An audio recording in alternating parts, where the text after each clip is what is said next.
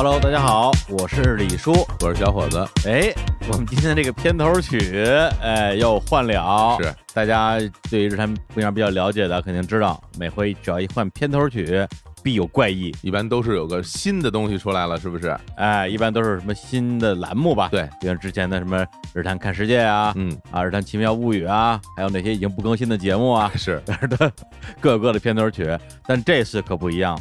这次的片头曲预示着一个新的节目的诞生。哎呀，全新节目，哎，没错啊。什么叫全新节目？就是一档像《日坛公园》啊、《天地无用》、《日坛物语》、《说归说》一样的独立节目。而这个节目的名字，我们来宣布一下，嗯，叫做《日之路》。一听就特别有文化啊，这名字。哎，嗯，而且这档节目还有一个非常特别的地方啊，就是刚才大家听到这个片头曲啊，这个 OP 本身是由《日之路》这档节目的主持人或者叫。这么流行叫什么主理人是吧？对对对，老说这个 啊，主理人。哎，是主理人本人创作的。哎呦，原创作品，对，原创作品，亲自创作片头曲。呵，那么下面就有请啊，《日之路》这档节目的主持人柯子老师。大家好，我是柯子。哎呀，哎，我们日坛公园的签约音乐人啊，柯子老师。签约人啊，九零后蒸汽波酗酒美少女。可以。老有人留言说：“哎呀，说这科子老师怎么在日坛只露了一次面，然后就不出现了？”嗯，我们都特别惦记他，说他那个博士毕业没毕业？好关心啊，真是啊，呃，特别关心。嗯，毕业了，毕业了，谢谢大家。哎呦啊，你看，你看，你看，嗯，对，因为大家都知道这个博士毕业不容易啊，嗯，念个七年八年十年的，哎，有吗？有，有，有，有，有。盒子老师就念了十几年，哎，没有啊，没那么，没那么长时间。哎，因为我们是在去年的八月份，哎呦，这将近一年前了，就是我们在第二百二十五期节目，叫做《他在沙漠不醉不归 》，就是第一次，也是唯一一次邀请壳子老师做客日坛公园，备受欢迎。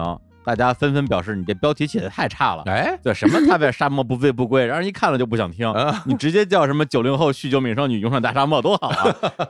我我们这不醉不归也已经挺激进的了。其实人本来是做科考的，对，又跑那喝酒去了，就是啊，已经有点标题党了，大家还不满意，你们真是啊！结果哎，那之后不久，科普老师就进入了他这个博士最后的冲刺阶段。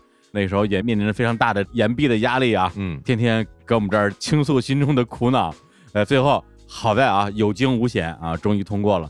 未来有机会可能再找科夫老师专门聊一聊他这个博士到底是怎么蒙混过关的。哎，你这么说合适吗？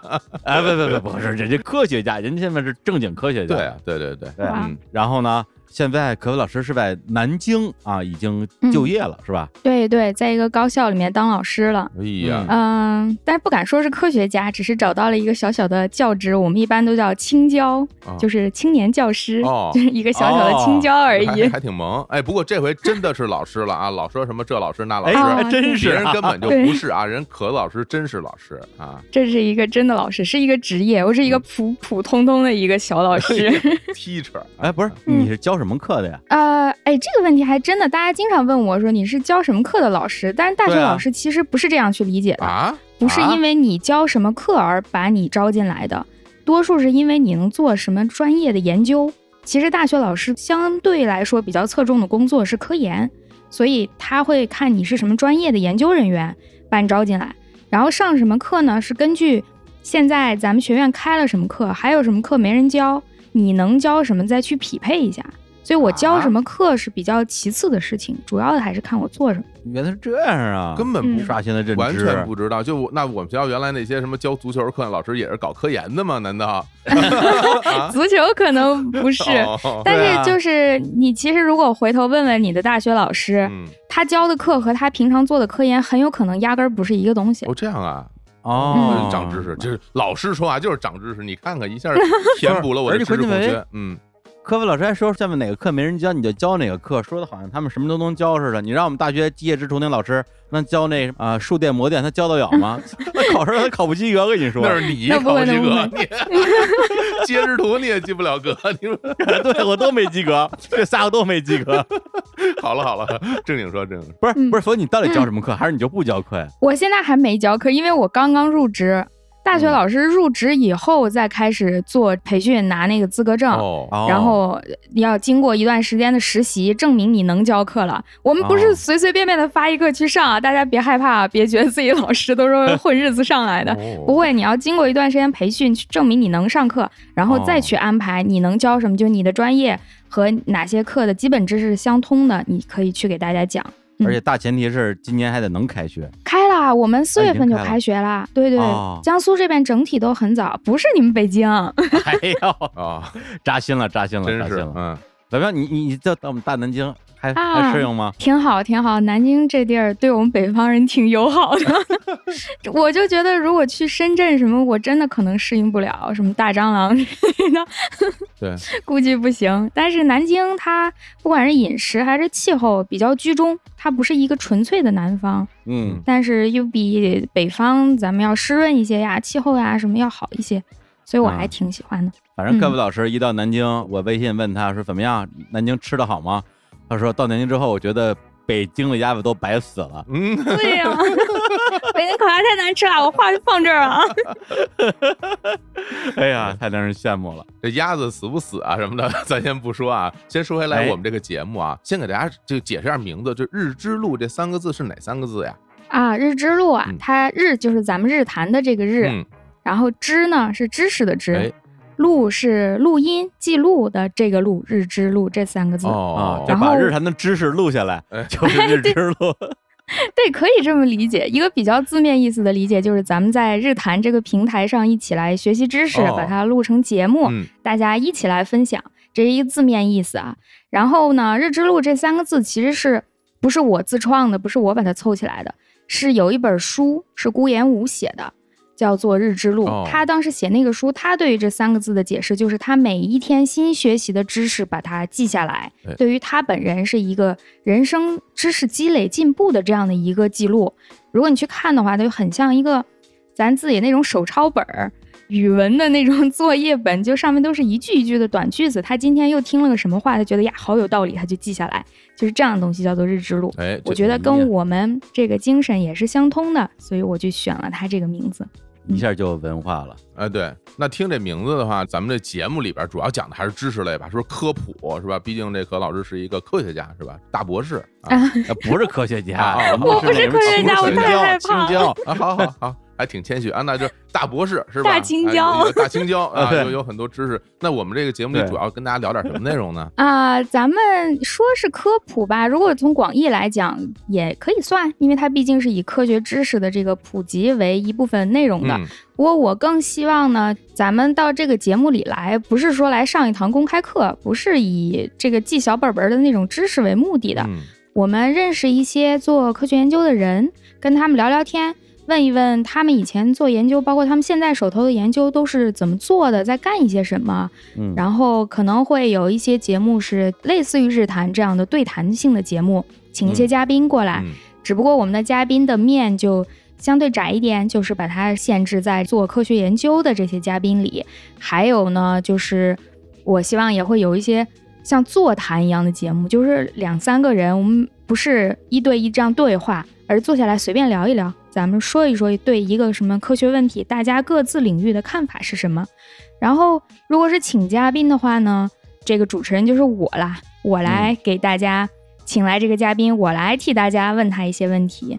不过还有一些可能是单人节目，这个就是我跟大家讲讲我做科研的一些心得啦。嗯，哎呀，那这个可真的是谈笑有鸿儒，哎，往来无白丁。真是，结果第一期嘉宾就是咱俩，咱俩怎么回事儿咱俩是这个主持人啊，咱 我是隆重请来的。对，因为有一些节目的内容，我是觉得我一个人聊，可能比起跟这个其他人一起聊，效果更好一些。所以嗯希望李叔、火总来作为主持人，指导一下我，把这期节目录出来。哎，嗯，总的来讲呢，就是这个节目就几种形式啊，一种是科研工作者对谈，要不然呢就是科普老师一个科研工作者单口，嗯，要不然呢就是我跟火总我们俩可能偶尔啊，非常偶尔过去客串一哎，下，是的，扮演一下主持人，对，给科普老师捧个哏。对对对对对，是这样的，哎，这就是我们这个日之路这档节目的一个定位啊。然后为什么会有这档节目？这事儿可就深了去了，嗯 这个简直哎呦，那一夜跟你说，哟呵，再从那一夜说起了。嗯去年十一月啊，我是刚过完生日，让科夫老师呢博士毕业还在进行时，还有这个吉凶未布，在这么一个 阶段，心情也是非常的焦虑。说这样吧，李叔，咱俩周末一起去看个戏吧，我请你看个戏。嗯哎，嗯，然后就带我到了，哎，到了那个老舍茶馆听了 好几个不同的曲种。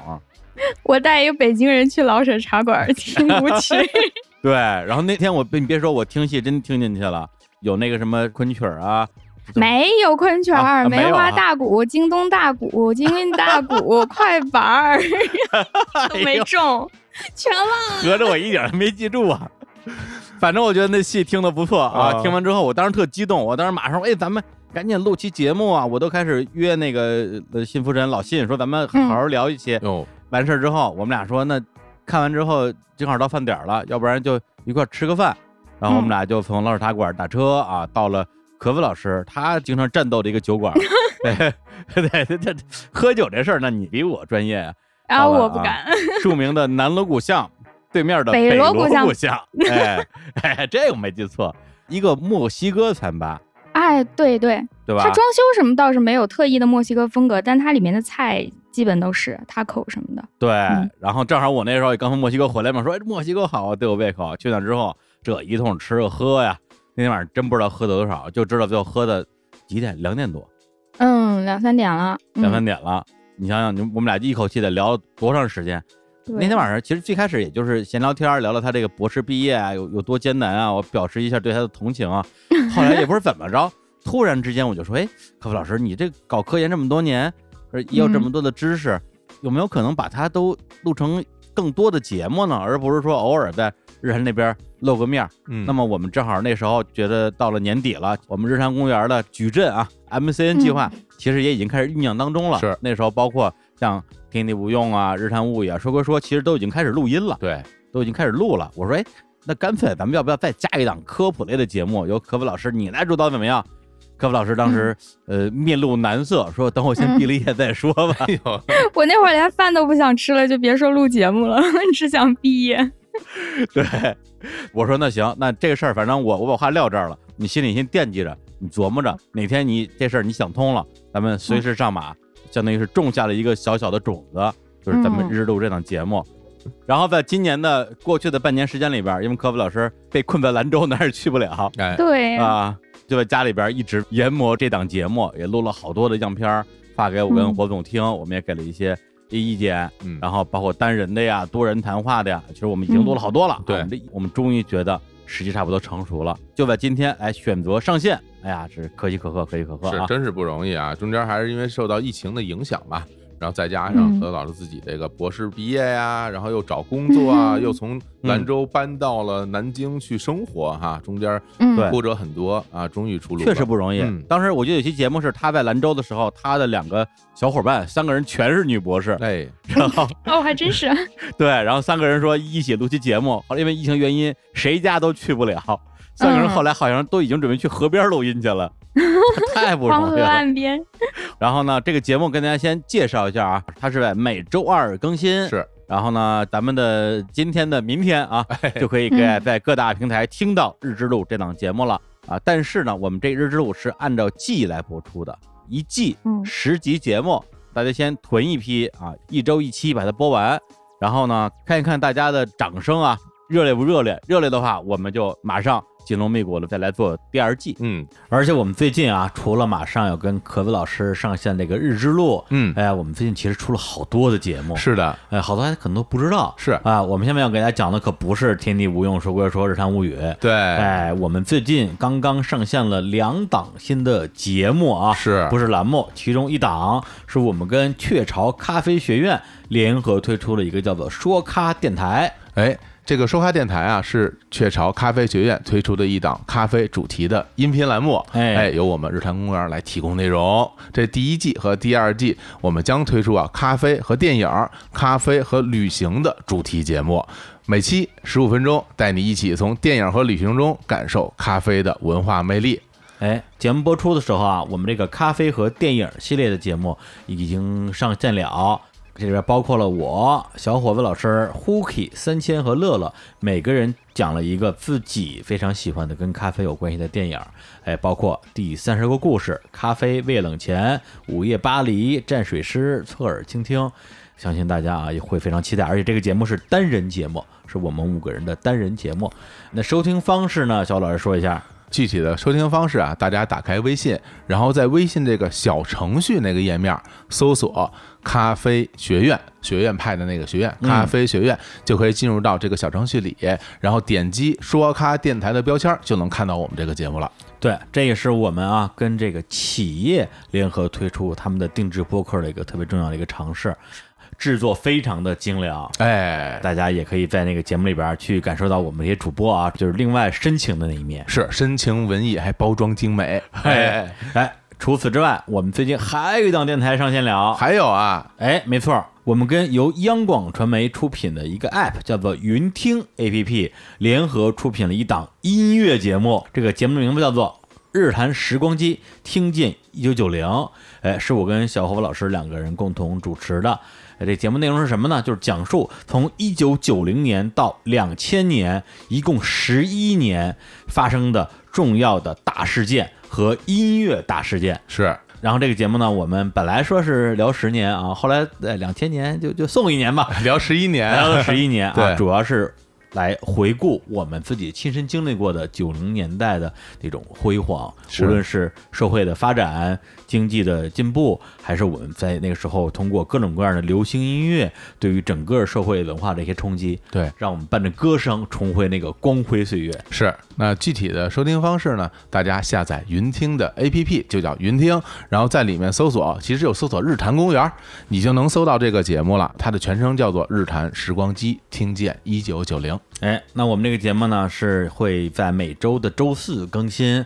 连续更新十一周，对，哎，所以咱们这档日之路啊，这个苦心孤诣了这个大半年，是，终于上线了。我个人心情还是非常激动的。小伙老师是不是也非常期待？特别期待，因为我个人啊，真的，我特别喜欢这种科普类的节目，甚至啊，我对于那种就是硬核科普。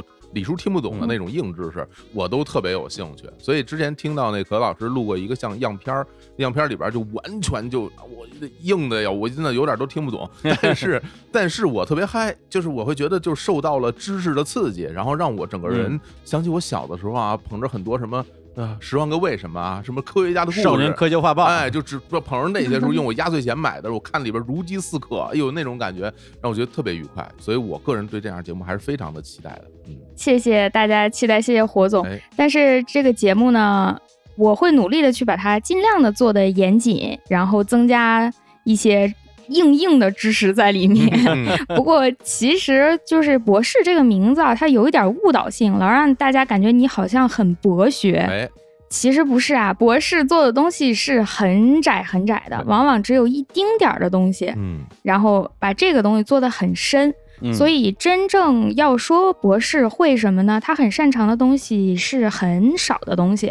嗯，在人类的知识海洋里加一滴水，哎，张这个我知道，张战博士的这个比喻啊，对，这个话说的真的太棒了。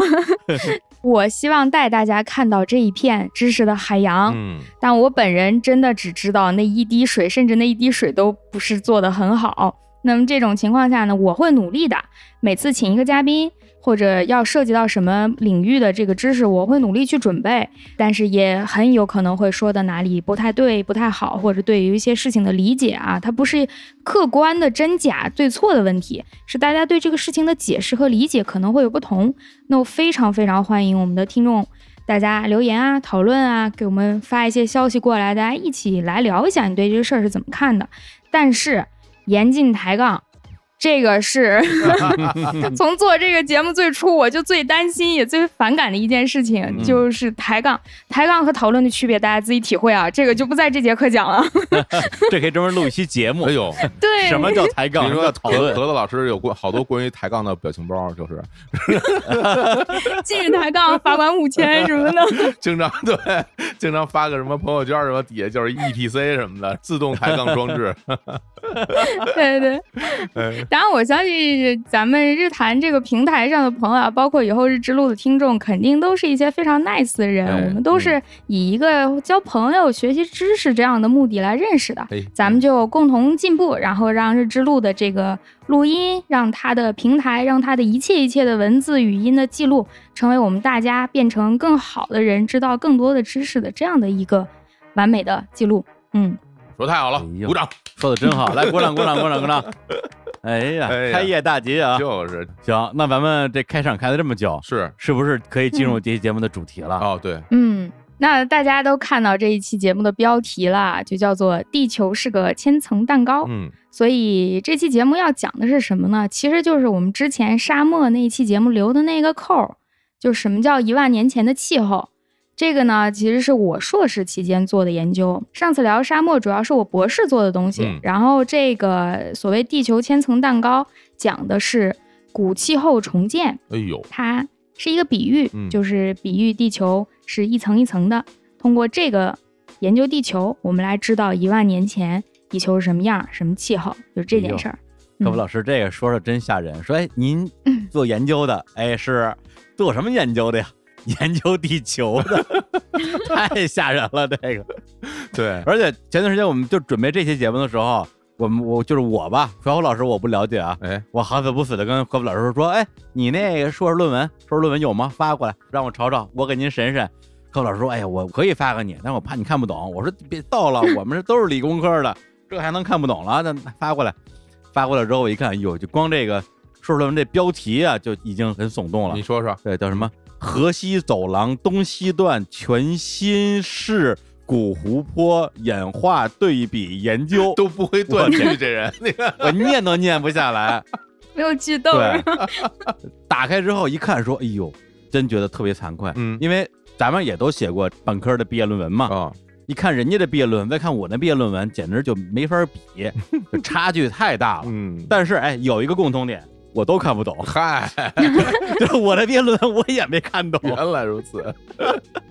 不是你看懂了吗，霍总？哎呦，那个说实话，真不敢说看懂，但是吧，哎，我个人在日常生活中吧，有一小爱好，就是我平时没事儿吧，就经常到各个网站去看人家那些毕业论文，就是哇这这哇，我我好高兴啊！我就觉得我的毕业论文一辈子也不会有人去看，除了我和我的导师以外。所以那天你们说要的时候，其实我是很高兴的。就是就是因为我有时候遇到什么自己不懂的事儿了吧，然后我就想去看看就研究这方面的人写的那种论文。但是吧，说实话，平时如果你在网上经常看的话，很多他那个论文是那种影印的，就是嗯 PDF 的那种影印本、扫描啊、的那种那不是嗯特别清楚。然后这次拿到那可老师这个原始版本的 PDF，然后我最大感受说，哎呦，这字儿真清楚，真清楚。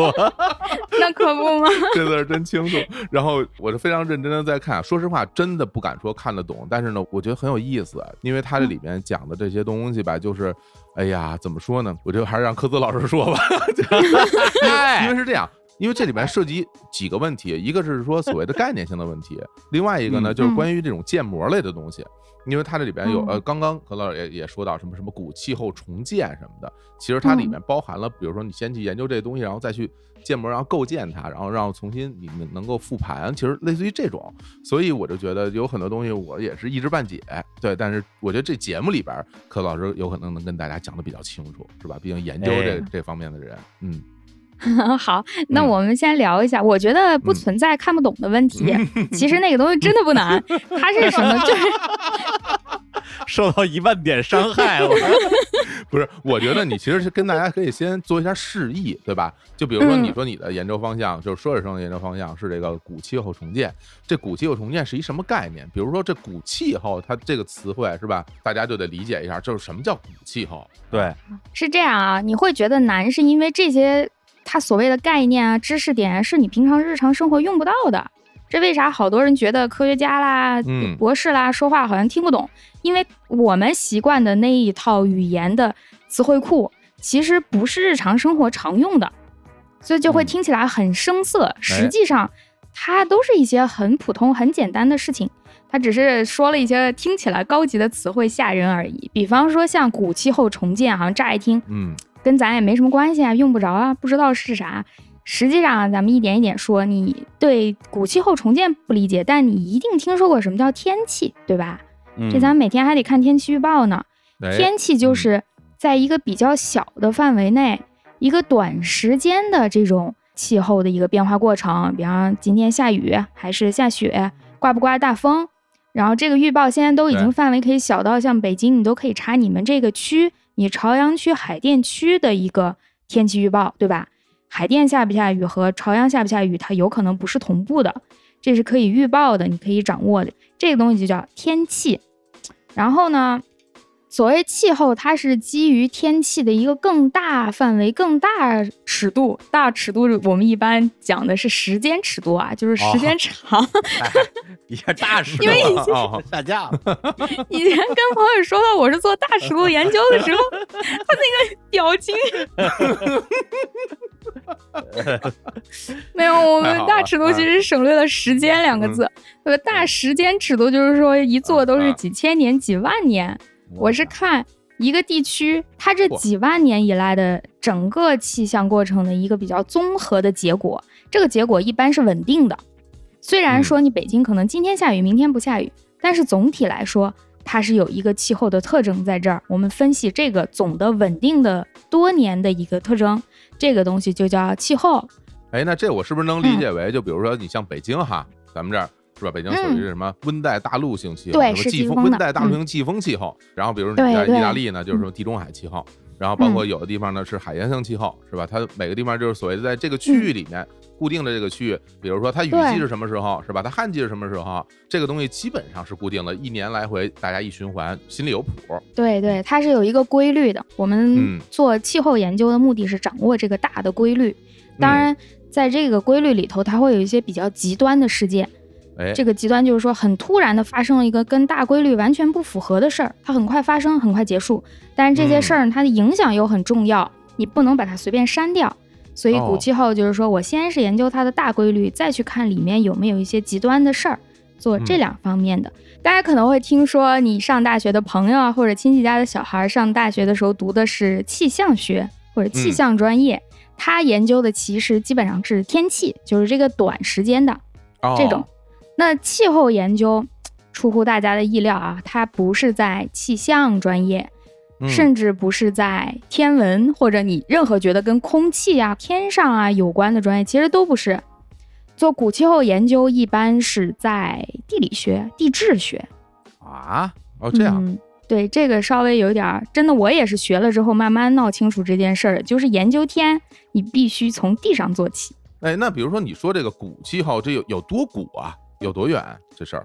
这个古气候其实是地质历史时期，它的古是真的很古，是对于地球来说都很古的，不是咱们人类所说的古代。咱说的古代一般就几百年嘛，对吧？上千年这样。其实那个时间的气候，我们一般管它叫历史气候，不叫古气候，它是历史，因为你有历史文献，哦，可以从这个文献上，像那个咱们中国不是你哦，当然这不是气候啦，就是说这个哈雷彗星，咱们不是有古籍上可以看到哈雷彗星来过的这种记载，你可以通过文字哎来确定以前发生过什么事情，以前某一年大旱，某一年大雨，这个嗯。咱们从地方志上能查到的这种叫历史气候。嗯。嗯，然后古气候可就是至少也是一万年前了，没有文字记录，嗯那么从咱们有历史记录以来呢，还有一个划分，就是有没有比较科学的这种气象观测的记录。嗯哦如果在没有的阶段，这个就是历史气候嘛。到了十九世纪的后半叶、后半拉的时候呢，就开始有比较专业的这种气象观测站、气象观测的工作人员，大家也有一些设备能够把它真实的记录下来，这就是有数据的了。这之后我们就叫它现代气候，包括咱们现在生活的，哎，这都叫现代气候了。啊，就是古气候、历史气候、嗯现代气候，对，三大段儿。对，哦，要长知识了，那这重建又是什么意思呀？重建呢，就是说，你看像现代气候，咱不是有观测记录，历史气候你至少有文献可以用来猜一猜，虽然它有可能是随笔胡写，哎，嗯，但是你至少有点依据。可是古气候是没有留下任何的这种文字呀、某个人呐、录音呀，没有人告诉你说两万年前天冷了，没有任何这样的东西，你只能自己都没有人，那是 对，你只能自己去猜，所以它是一个纯粹的根据证据去推断的这样的一段时间，就叫重建。因为你在天空当中是没有办法留下气候变化的记录，就是那个话，鸟飞过，但是在空中没有留下痕迹。对这个，我觉得嗯特别纳闷儿。比如说以前啊，就参观那些什么历史博物馆里边儿会有有一些知识嘛，说哎，喂几万年前或者几十万年前啊，讲一些远古的这样一些知识。有个大前提就是有考古学，你嗯能够发现一些古生物的这些化石什么之类的，去做一些科学嗯研究。那你古代天气，就像你说的，什么都留不下来，这个嗯难道靠猜吗？嗯，还真是差不多。嗨，这里有一个就是哎呀，这个考古确实我不是专业的啊，但是根据我了解的情况，考古更多的也是针对人类文明。你要嗯考出来的那个东西，也是人类在所谓文化层留下的，留个盆盆罐罐啊，留个手镯啊、项链啊。但是如果你要了解像恐龙什么这个级别的东西，也是属于地质学了。哦。嗯，是这样哦、的。就是就从恐龙到什么三叶虫，这些是哦归地质学的研究范围。对对，嗯，生命大哦爆发那种时期，因为我不是做那种地质学的，但是据我了解到的情况是这样。如果不对，听众朋友正好快给我留言 指正我。嗯但是像李叔说的这种情况啊，就是说我要挖一点化石啊，挖一点什么呢？确实是一个猜，就是什么呢？这些气候它也会在你脚下留下痕迹。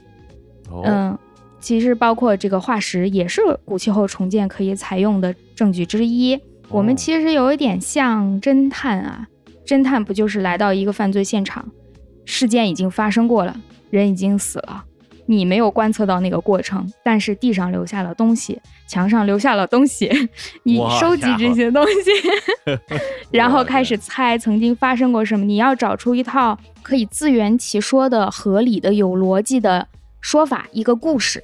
把你面前所有的这些证据给串起来，还原一个犯罪现场。其实地质学家做的工作跟这个非常类似。地质学的柯南，这属于 听着就厉害。对那现在我就来先给大家讲一个事件，就是我 哎呦，不知道为什么突然就事件了，刚说完柯南就什么杀人事件出来了。，这个时候应该插入一个柯南那个开门那个音效，嗯，然后 什么什么杀人事件啊？这里我们大家讲不是杀人啊，这个嗯故事叫做新仙女木事件。哦，新就是新旧的新，仙女木是一个词，它是一种植物。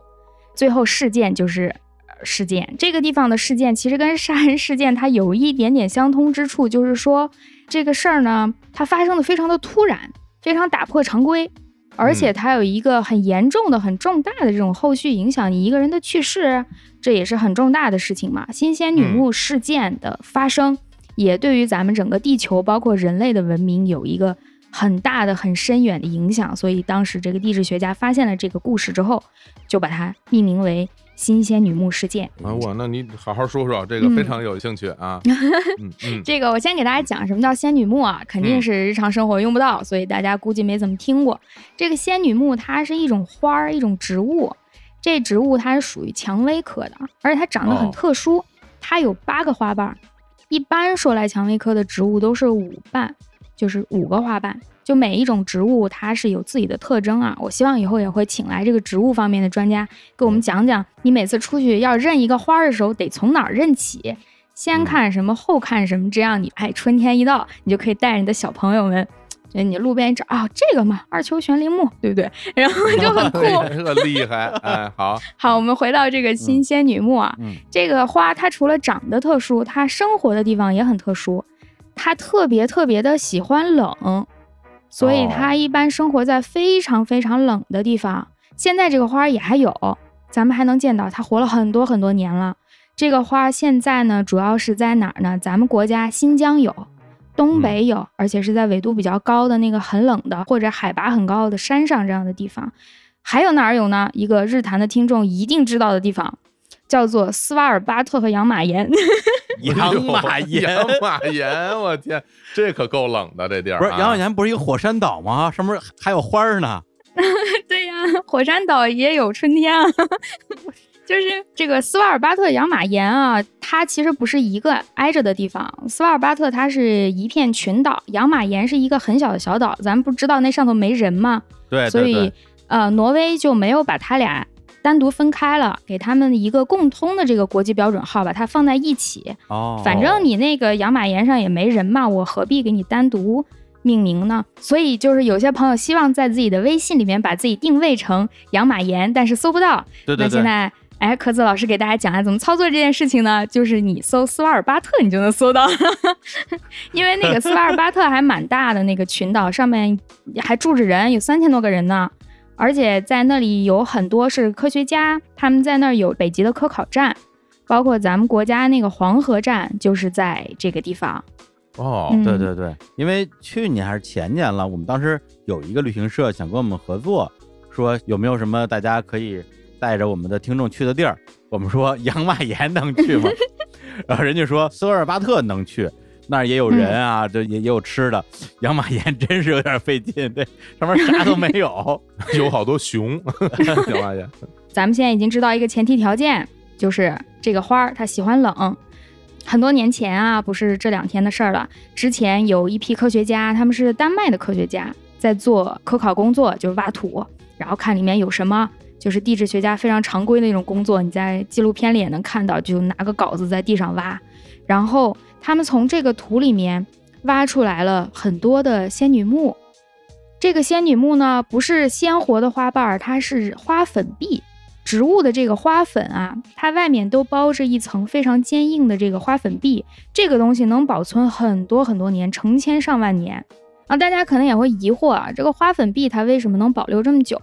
我记得以前有个电影叫《侏罗纪公园》，我觉得大家应该都看过。啊，都看过嗯。它那个最开始，你记不记得那个恐龙是怎么被复制出来的、被重现出来的？是大家发现了一块琥珀，然后这琥珀里有一只蚊子，它肚子里还流着它吸过的血，其实是恐龙血。他们用这个血把恐龙做出来了，实际上是不可能的，因为就跟这个花粉壁类似，这个蚊子它只是留了一个蚊子的空壳，你能看出来这里曾经有过一只蚊子，有它的影子。但是实际上那些细胞啊，它的血啊都是死掉的，哦，也就是我们拿仙女木的这个花粉壁，不能再重新种出这朵花来，但是我们能够知道哦，曾经这个东西存在过，所以大家当时的想法就是，那就说明丹麦以前很冷喽。那我们就说，呃，有仙女木这么一个时期，丹麦比现在要冷一些，以为到这儿事情就结束了。哎，当时丹麦鉴定出来那个仙女木的花粉是生活在一万两千多年前，但是后来呢，又有很多科学家他们在北极呀、南极呀，还有像智利呀、秘鲁啊这些地方也发现，也是这个一万两千多年前出现了一些现在不会出现的很喜欢冷的一些证据，比方说冰心。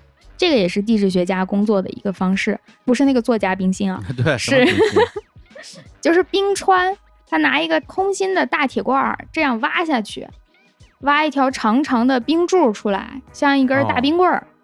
然后你可以看这个冰棍儿，它越往下就肯定是越以前的冰嘛，哎，挖到很久很久之前的冰，看那个冰里头冻了啥。冰就是一个天然的一个大冰箱，那个时哦间动过什么东西，我就知道以前有什么东西在这个地方生活过。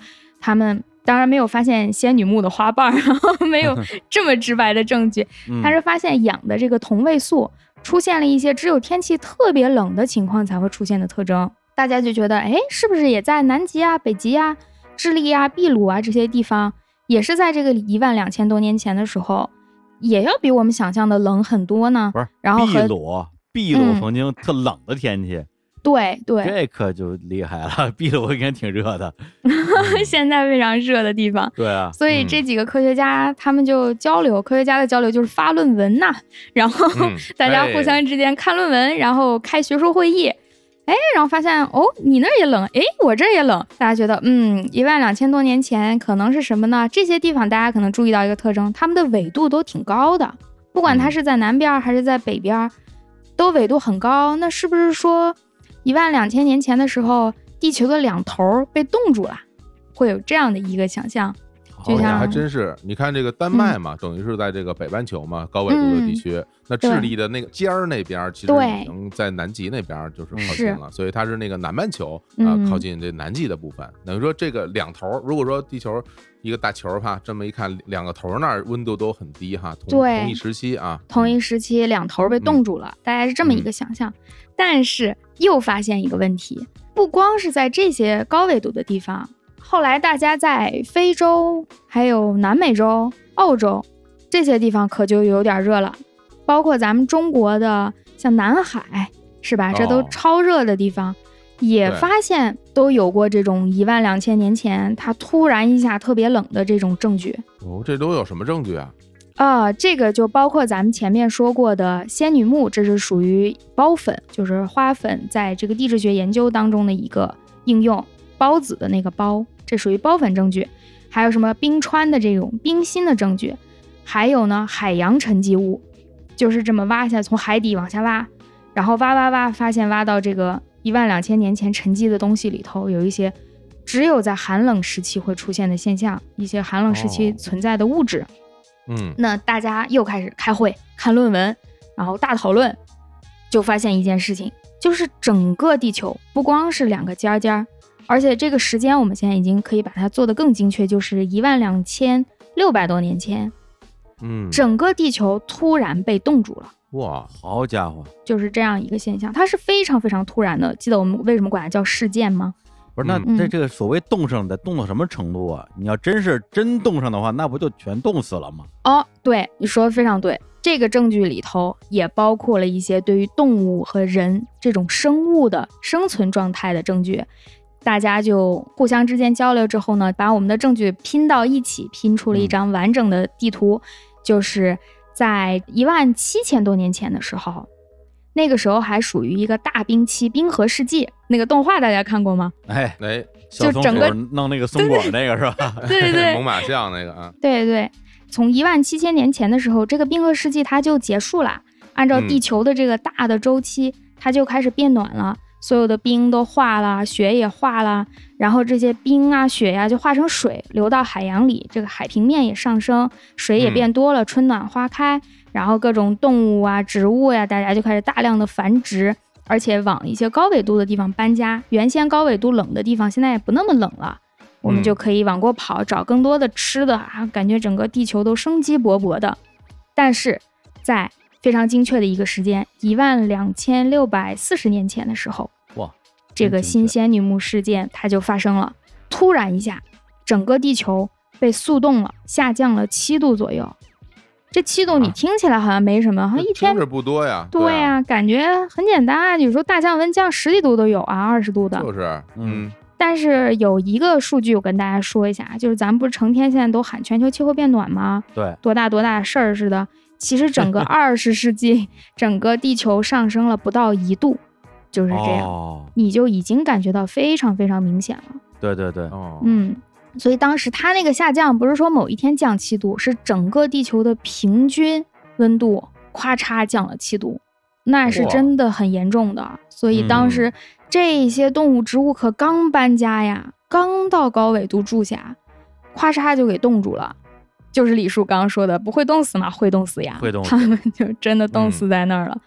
然后不冻死的呢，也有可能饿死了，因为他要吃的东西被冻死了。哟，太惨了，嗯，这个时候就只有你想办法改变你的生存模式，这才能苟活下来，就能活到现在的生物，都是嗯想尽办法度过了这个突然变冷的，就像把你从室温里突然扔到了冷冻室里。嗯，其实大家说它是一个事件，就是要讲它特别的突然嘛，它其实很快，也就一千多年。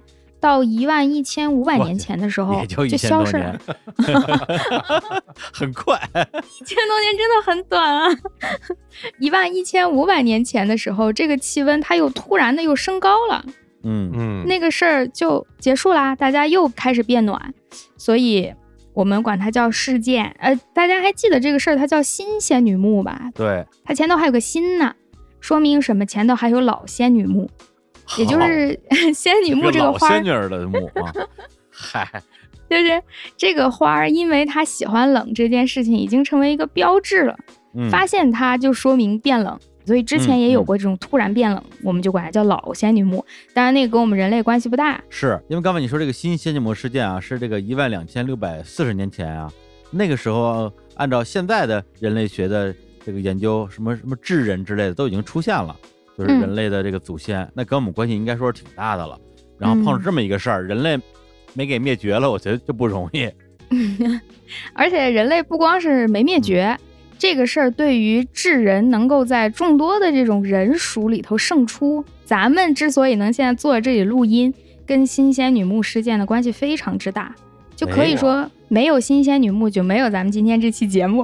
好家伙，这么厉害这啊，蝴蝶效应，真是感谢对感谢一巴掌扇了一万多年啊！我这个，不过我现在就有个问题啊，哎就比如说你当时不是说一万七千年前这个第四大这个冰季那时候嗯结束，然后就开始回暖，对吧？进入一个变暖的大周期，嗯然后呢，整个温度不是就上升了吗？它那它嗯为什么忽然之间在这个一万两千多年的时候，就瞬间又又冷了呢？就按理嗯说，对啊，这种所谓的有一个概念叫做趋势嘛，这个趋势的话，它不会轻易的就往回走，一下就变方向了。那这为什么会突然下降那么多度呢？这忽冷忽热的干嘛呢？这是，就是啊，那确实啊，这个新仙女木它的发生非常的突然嘛，所以科学家也猜了它有什么原因。现在比较主流的呢有三种说法，第一个的也是我个人觉得听起来比较有道理的，就叫做嗯冰川融水假说。哎大家还记得在新仙女木之前，它不是气候开始变暖了吗？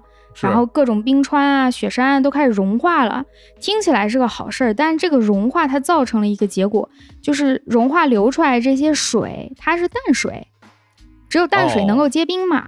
你结了冰以后，这个水它又化了以后，它流到海里头，把这个海就给冲淡了。海本身啊对稀释了，它本嗯身是有一个浓淡的一个规律的。它这嗯个浓的东西往下沉，淡的往上涌，这样它是一个循环。嗯，我们应该听说过洋流这个词儿是吧？嗯，是啊，它其实就是海洋在这种浓淡啊、这种密度啊等等各种特征的影响下，它这样一个转圈儿的一个过程，像那传送带、寿司那传送带那样的。然后嗯你这个淡水一流进来，把它的浓淡变化了，这个传送带就停下了。它停下有一个严重的后果，就是低纬度的这种比较热的海水没有办法往上流了，它那个哦热量就传不上来了。这传送带一停，整个地球的温度就下降了，所以它是这样一个过程。我记得有一个电影叫《后天》，它讲的就是这样的一个故事：为什么地球突然变冷，然后大家怎么想办法活下去？它的原理 after tomorrow 是吧？嗯然后被被译为后天，我印象特别深。然后大家说对这名字还有一些这个指指点点，说是这中文译名译的怎么那么不对劲儿啊？感觉 啊。然后大家其实说应该译成什么呀？叫明天之后，明日之后啊，明日之后，嗯然后你直接译成后天了，倒是真准，是对，吧非？常准啊。我们要是想说，所以就很有意思。哎，不过你说这个就解释了一我一直以来的一个疑问，就是因为这个地球洋流运动嘛，大家都知道是吧？嗯，我原来一直以为这个洋流运动完全是靠这个地球的自转加上那个引力加上那风吹的呢。啊，风，吹的，你以为是对像锅里头搅汤那样，是运动搅起来的？对，因为它既然有运动，它当然会有一个它的力了，对吧？嗯它这个力从哪儿来？我想本身地球是有自转的，对吧？首先，啊，另外呢，就是地球跟其他这个星体之间是有引力作用的。是吧？我以为是一边转着一边吸着，然后那个大风一吹，揉揉揉，然后它这个洋流就开始动了，是滚筒洗衣机是吧？甩 甩起来了，对，甩起来了，转起来了，因为再加上有自己引力，它完全不能甩出去，是吧？如果你转的特别快，你水可能就甩出去了，是吧？你到一定速度，哎，你说是不是？咱咱这见月球一脸水，对吧？你要如果你说你甩你甩特快是吧？你这水啪就甩出去了哈。当然，在到了这个太空中，这跟于重力关系不见得能甩到月球那么远啊，对吧？然后，哎，但是你这么一说的话，就是嗯这种推测来解释的话，这海水的浓度其实是造成嗯它们整个的上升下降之间这么一种关系。对对，啊，这是它自身的一个运动，不光是谁把它甩起来了，它自己的浓淡的一个调节。嘿那几大渔场大家记得吧？世界四大渔场，这我，怎么这我专业，形成了这我专业。哎，这熟了。彭总说说说说这四大渔场，它就是洋流的这个，对吧？冷暖洋流的这样的一个对冲造成的哎。嗯还，真是。哎，那如果这样的话，你的意思是说，就是它某一部分的海水就不动了，是吗？它就堵住了。它是一条传送带，一个地儿一堵嗯全堵了。整个地球哦当时的洋流就停下来了，这个热嗯量没有办法再传送，然后就对咔嚓变冷了。对，然后这是第一个，后面还有一个呢，也是一个听起来蛮有道理的说法，叫做天嗯体撞击假说。哎呦，这种而且听过特别多了，啊。对，特别多，好像大家就是遇事嗯不决，都说是外面撞来了一个星球。小行星嘛，是吧？对 这种啊恐龙怎么小行星死的呀撞地球，对啊。提出这个假说，这个人名字很有意思啊，他叫嗯 Firestone，、就是火火石，我所以我觉得这还挺有纪念意义的就是他的。撞的，跟你说。对啊，它就是那天体本身啊，对吧？因为大气层摩擦，它着火一个大石头，然后落在地球上了啊。对对对，就是这个科学家他提出来，他为什么想到这个事儿呢？最开始嗯发现新仙女墓的那个证据里头也有他，就是哦他是一个北美做地质考察的这么一个科学家，他在那儿嗯发现什么？就是北美那个地方就有很多的这种剑齿虎啊这嗯。些生物。他们在一万两千多年前是存在的，然后突然就全死在北美了，发现了很多化石，而且还有一些比较古老的印第安地区的人种，也是在那之前都生活着，突然全死了，后面就消失的干干净净。这个证据是他发现的，嗯。所以他也想到，那就在我们北美这个地区一定是有什么影响喽。然后他就开始到处挖，最后他是在发现了地外星体，就不管你是彗星也好，小行星也好，发现了这些碎片，就一定不是地球本身的这种碎片。他就猜这个时期一定有什么东西撞到了地球上，而且它爆炸了，破坏了我们原先的这个冰川啊、冰原啊这个稳定，所以造成了一个大降温。这个倒是很能解释为什么这事儿发生的如此突然，对吧？嗯对对对如果是地球突然那儿真突然，嗯 对，确实很突然，而且后来也有很多就是世界各地的这个科学家也发现了一些地外行星的这种陨石坑啊、天体碎片啊这些证据，哎，来给他提供了一个佐证。现在地球上一共有一百九十七个陨石坑，咱们国家只有一个，这也挺神奇的。咱这么大地盘儿，就在辽宁那边有一个。呃，最新的一个证据也是被这个科学界评为当年很大的一个发现，就是在格陵兰岛很北边啦，在那儿的冰川里也发现了一个大型的陨石坑，也就是说，确实是有陨石当时撞到了这个冰原上，所以也给他这个说法提供了一些证据。还有最后一种假说呢，就所谓的太阳辐射减弱假说，这个就很直接了，就是太阳不够热了，所以我们就变冷了，而且它很好的能解释为什么这事儿在全球都发生了。全球都靠的是太阳能，太阳能突然没了，你家太阳能停了，当然就冷了。哦但是这个嗯，这有点太硬了吧？我觉得 太就是硬了这这这嗯完全属于就是你说有就有，你说太阳辐射降低了就降低了，对，加点这个电炉子憋了，然后是吧，人就冻上了。啊，对对对，它倒是会发生这样的事儿，确实是会有这个结果，但你不好说太阳为什么突然就憋了呀。所以，嗯，之所以他们都被称为假说，就是因为现在谁也不能说自己说的就全对，它的证据哦总是有一点儿不是完善的地方，所以大家还嗯在想办法研究。哎，有志之士可以加入这个领域啊，同学们哎以后都哎不过来做。我听完这个三个假说以后哎，我其实是支持这个第一个假说的。嗯我也对，我是嗯支持这个壳子老师支持的这个第一种假说，因为哎，它这个逻辑吧，它是一个相对完整的逻辑。就哎比如说，气候变暖了之后，然后冰川融化，冰川融化去稀释了这个海水，海嗯水稀释了之后，洋流就停止运动了，那这样热传导就出现了问题。那这个时候，哎，两头冻上，这是一个可以自洽的逻辑。你说那个外星星体撞地球这事儿吧，咱且不说真撞还是假撞，有没有撞过啊，嗯这都很难讲。但是你得你得撞成什么样儿，然后才能这个嗯造成巨大的什么云雾缭绕，整个地球被盖住了，然后你这个温度就下降了。那我觉得要真撞成那样子，是不是地球基本上也撞碎了？反正反正我就 是吧。就反正我我觉得第一个靠谱，我支持这个冰川融水假说。我这 别着急哎站队，真是 不是站队，可一号佳丽啊！那 不是，那我得反对你，你表明我的科学你说第一个就是一个呀啊，啊，对啊，这地球你们家开的呀，哎，不是说不让抬杠吗？这节目，同学们，这就叫抬杠。李叔给说，我就说那电炉子憋了，怎么着吧？对，杠精本杠，怎么着吧？哎，好了好了，来来来继续聊，我们继续聊啊，就关于这个气候变冷的这件事儿啊。那现在想起来，仙女木这个植物啊，真的是在地球上是老资历了，嗯，是吧？？对它，是活了多少年，一直到现在，它见证了整个地球这个变迁。那人家就冷眼看地球啊。嗯，对啊，那冷眼看地球。那那个时候，这比如这个气候变暖对人类当年的这个人类的影响有什么影响啊？嗯，就我们刚才说到，人类嗯能够，咱们之所以能够有这期节目，要非常的感谢这个事哎，件。对啊，凭什么嗯要感谢他呢？啊，当时这个事儿发生，对于他们当时生活的动植物来说，是一个很糟糕的消息嘛，一下子生活环境变得非常的恶劣，那么嗯冷了。这个时候呢，穷则思变。哎，咱们智人，就是现在你我他，不管是咱录哎节目的还是听节目的，不出意外都是智人。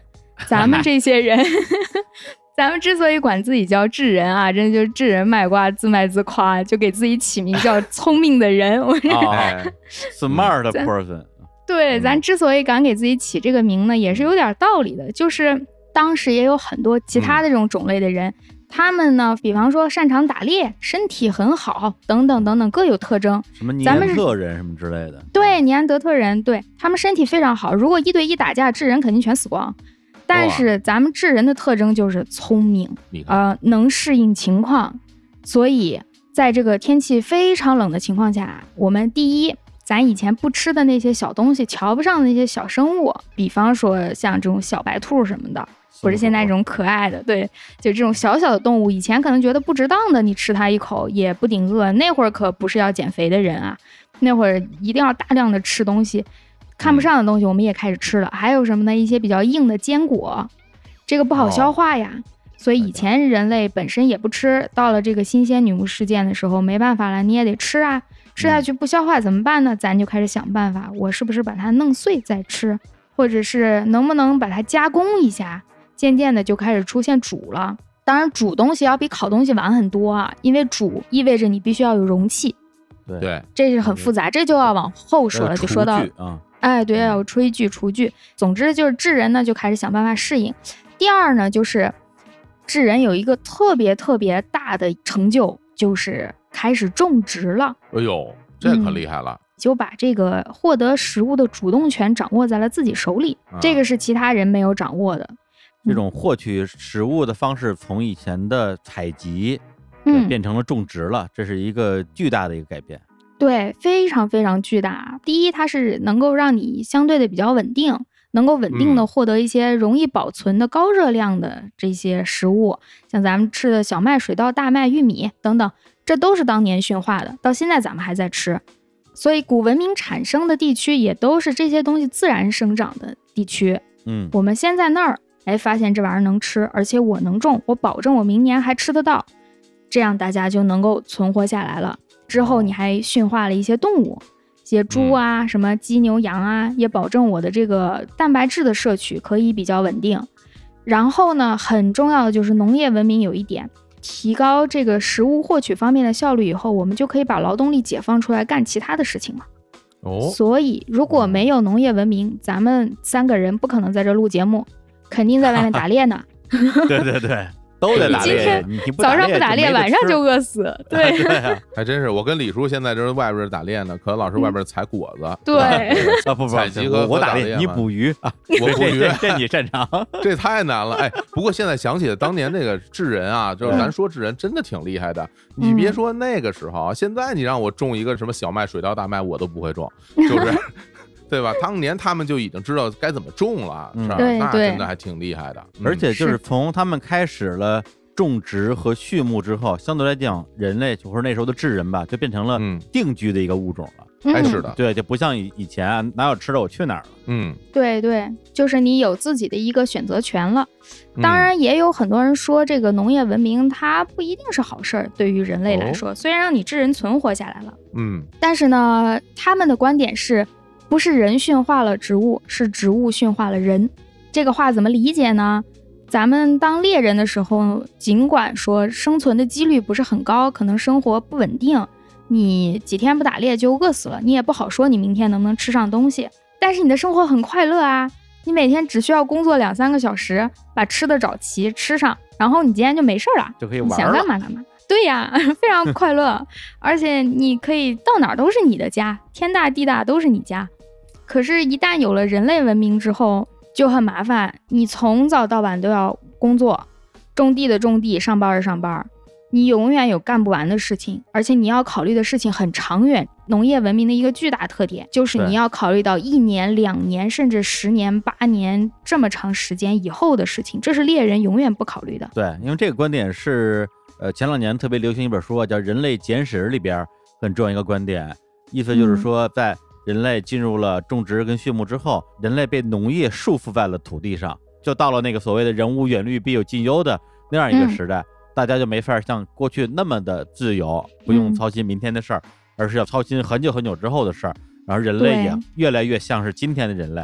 当然，这个观嗯点本身，我刚看完之后啊，心里也是有一些疑惑吧，还专门跟科普老师我们俩发微信交流了一下，说这《嗯人类简史》里边这些观点怎么说呢？就是感觉的逻辑都能自圆其说，但是是不是一个比如说学界的共识啊？科夫老师说，其实也不完全是，是吧？嗯，对对，他是有一些比较创新的想法，当然这也是他的优点。他没点嗯新想法，他也不必写这本书了。具体对不对呢？就见仁见智吧。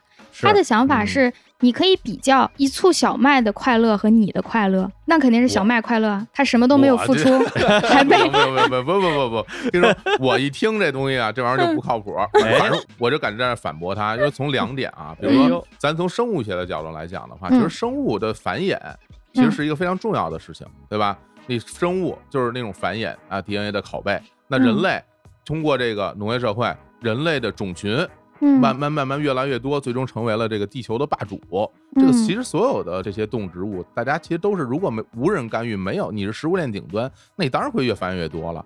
我觉得这个嗯事儿本身，这个拷贝这件事儿，包括现在人类能成为地球之王，是吧？嗯这个事儿那跟农业是有很大关系的。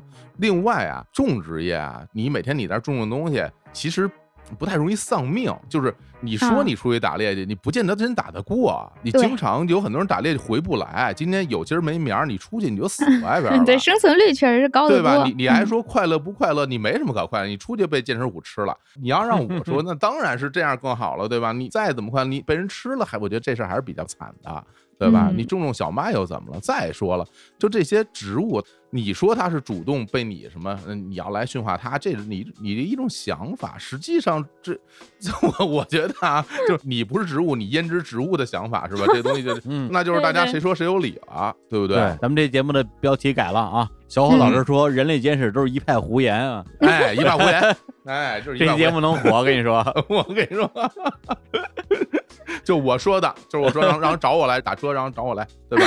对，来中国，嗯，好吧，好吧，好，我们哎，我们继续说，我们继续说。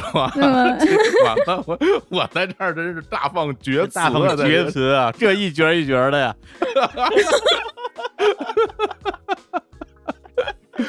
哇，真是哎 太农业了这段话。不是，呃，不过我还有一个问题要问啊，我真的激起了我对于科学的这个欲望啊，嗯就是本来你说这个新宣布事件它出现的就比较突然嘛，就嗯忽然之间这个温度又上升了，然后刚才你还讲到说，然后它忽然之间又结束了，对，就是马上之间又不冷了，这个事儿又是怎么回事儿啊？这个事儿它为什么结束的很突然呢？大家也是不知道一个真正的原因的，都在猜。但是嗯它结束的很突然，这个事儿啊，是也是有很大影响的。它突然不冷了，突然又变暖了，这个时候冻起来的东西又化掉了，哦，对就冰川那些水又化了。所以呀、大家这个时候已经开始出现人类文明了嘛，全世界各地都有这个人的分布，然后会留下一些图画呀、文字呀记载。在这个时期呢，世界各地不约而同的出现了有关于大洪水的传说。比方说咱们知道的这个诺亚方舟啊、大禹治水啊，前后不离吧？嗯，大概都是这个时期，就是一万多年前的这个样子。呃，民俗学家呀或人类学家呀，他们对于这个神话的解释是从人本身的文明来讲的，但是你嗯。要把地理学加进去以后，就会发现它可能是一个很客观的一个原因，就是真哦。的是世界各地在发洪水啊，没有什么精神上的哦。比喻。就是说嗯这个神话是有真实来源的，是这意思吗？大家只是很直白的在描述自己遇到的洪水，只不过提出了一些、呃自己的解释方式。这个就牵扯到人类的科学没有那么发达的时候，我们对世界的认知有一种嗯说法，神话学上的说法就是说这种思维方式叫做密索斯，哦，就是你解释世界的方式。雷公电母，这就是非常密索斯的一种解释。但是你要是把它看作一种天气现象，这就叫罗格斯，就是有逻辑的、科学性的一种解释。如果要从一个更宏观的思维来看的话，其实这两种方式是无所谓对错的，你不能说科学高人一等。只是科学能够更自圆其说，所以我们选择了它，而且它能够做一个比较好的预测。我选择它对于我未来的生存是比较可靠的，所以我们现在更多的是选择罗格斯的这种思维方式。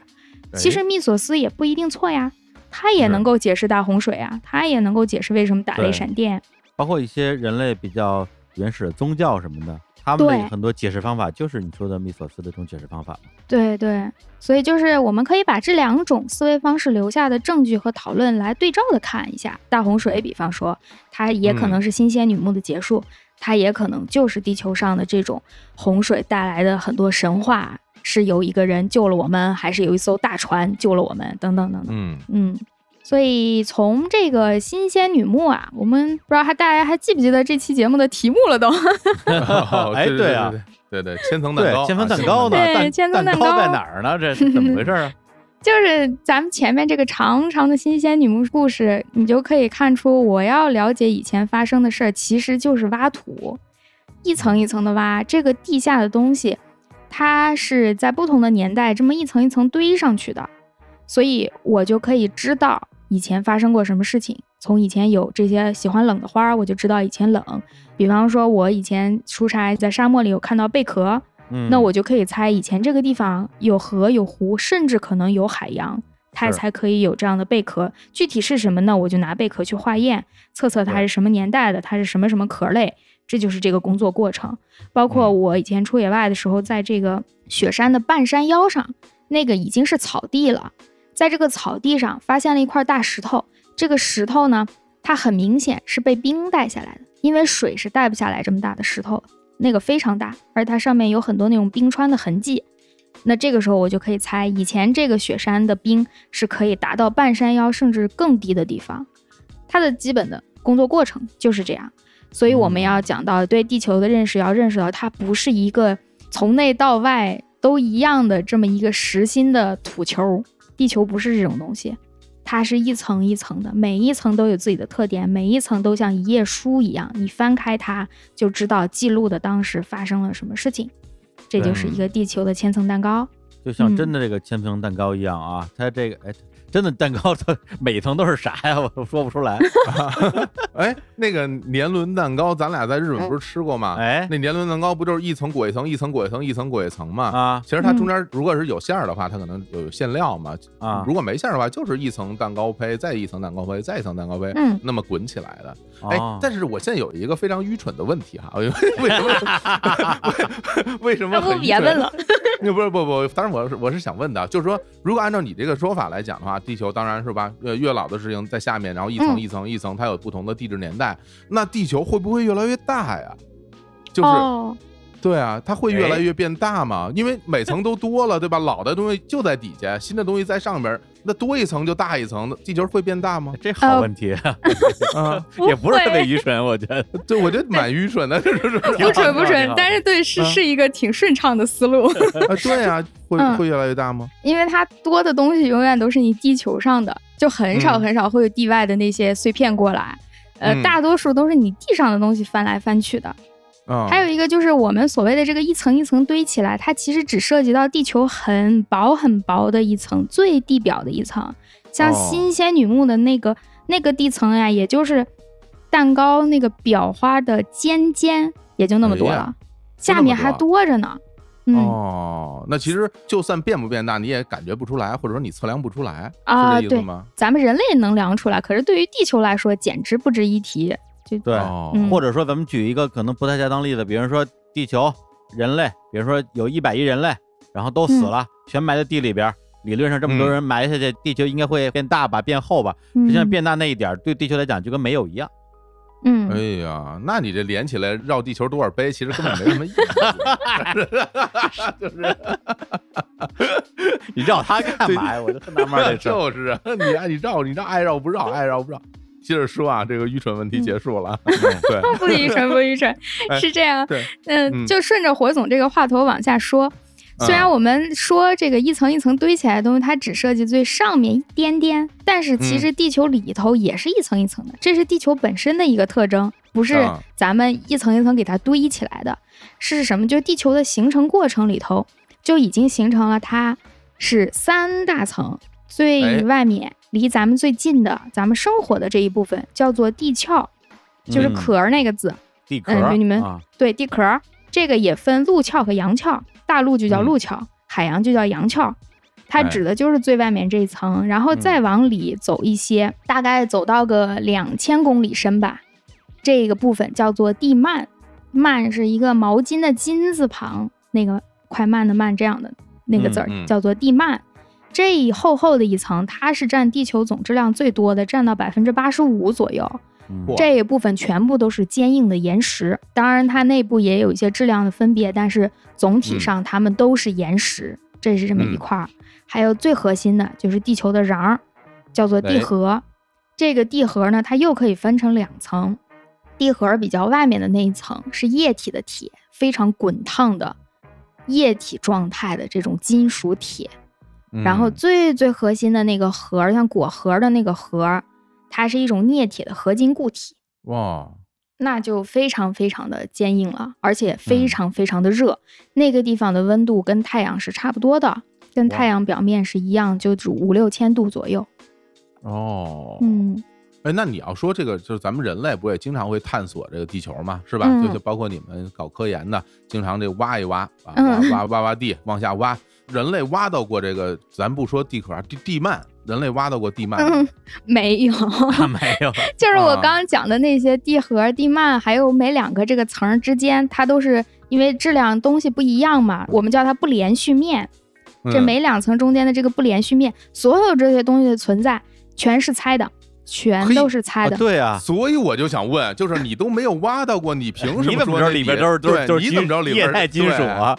就是这怎么猜？就张嘴就来啊！直接就说一个比较常见的研究方法就是地震波啊，你地震波那个波是从地下来的嘛，我们把它测出来以后，那个波它穿过不同的东西的时候，它那个波形是不一样的，哦，对吧？哦对对你的对对声音穿对对对。过固体和咱之前跟穿过空气不一样跟那个一个。找石油的朋友哈，跟啊老郭对，讲过这事儿，他不是拿这地震波测这个勘探嘛？对，嗯。地震波，看看有有地震波，没有什么石油轰隆隆似的那东西，咣咣咣砸地，然后传回来那个波，他就知道哪儿是哪儿，什么是什么。嗯。哦，对还，不用真挖，不用真挖，一震说：“哎呦，这地球中间儿这个有哎。金属，嚯，是吧？震的真有劲儿，这个啊，对，这是地震波的一种方法，也有一些其他的方法。总之都是这种间接方法，我来猜，哦而且这些证据之间互相对得上，咱就可以嗯确定这件事儿了。那实际上人类就真的挖到现在为止能挖多深啊？就大家挖到过多深啊？最深最深的也就将将把那个地壳最薄的地方挖透了，也就是一万多米，一万两千米吧，没有更多了。哦，而且这个是在什么时候呢？是在美苏争霸时期，嗯那个时候可是举全国之力就要干这件事儿，不图啊任何的回报，不计较任何的成本，硬挖，狂挖。这个美是典苏两国型的冷战特征，对，啊美苏争霸嘛，一个是要大家要抢着去登月，看谁嗯先飞上去；一个是往下挖，看谁挖的深，谁挖的深然后牛逼。美美国苏联是想挖通了之后，从你那块儿直接 钻出来是吧？绕到你后背。地道战是吧？搞突 搞偷袭是吗？哦，挺逗的。就是我前段时间看了一个短片儿啊，就几分钟，嗯。是有一个自媒体号吧，叫局部天气吧，他们老哦做那种长的条漫和那种小动画，就是讲啊，这地下呃，比如说几十公里之内发生过什么事儿，比如说到多少米的时候是这个鼹鼠生活的地方，到多少米的时候是人类手工挖的最深的井，到哪儿是人类探索的极限，中间嗯还还有什么，比如说人类最深的地铁是在乌克兰。哦，哎我看到过那是吧个，看到过那个还有特意思那个嗯呃，人类最深的地下演唱会，而且嗯特别深。对啊，就为什么这那真是地下摇滚啊！我天，这这这也太地下了。天哪！对，还有这个最深的酒店，对，在那就全都是地下情、地下情人，你知道吗？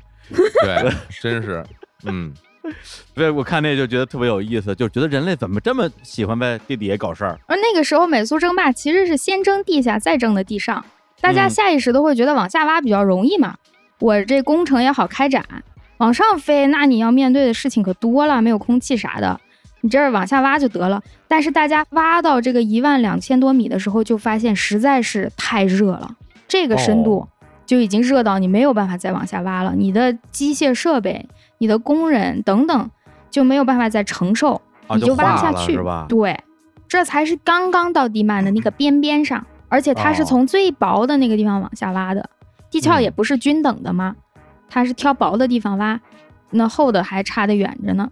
所以直到现在，现在没有人去干这个事儿了，也太不讨好了。但是对于地下的探索，是人类这么多年来一直非常好奇的事情。毕竟我在这生活，可是我对我脚下的东西一无所知啊，是人都会有一点点好奇，或多或少。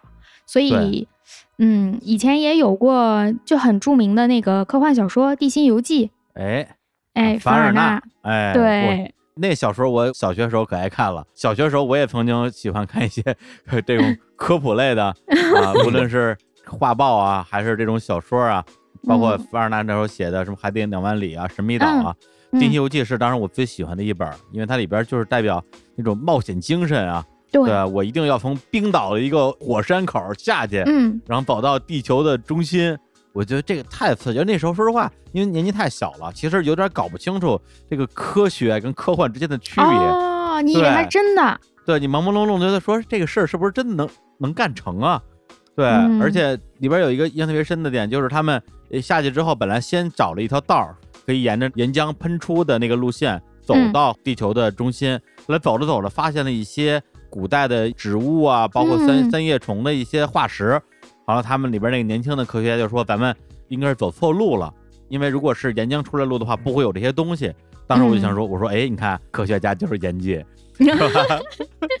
当然，对那个书之所以给小朋友造成这样的误会，也是有原因的。因为凡尔纳那个他真的写的是非常的有依据，嗯包括你说的往下走会看到的这些东西，他是嗯真的按照他们可能出现的那些地方来写的，所以你不会感觉到违和。他自己的那些话都是圆得上的，是，而且嗯那个书其实它的写作方式不是一个小说的写法，它是一个非常典型的探险手记。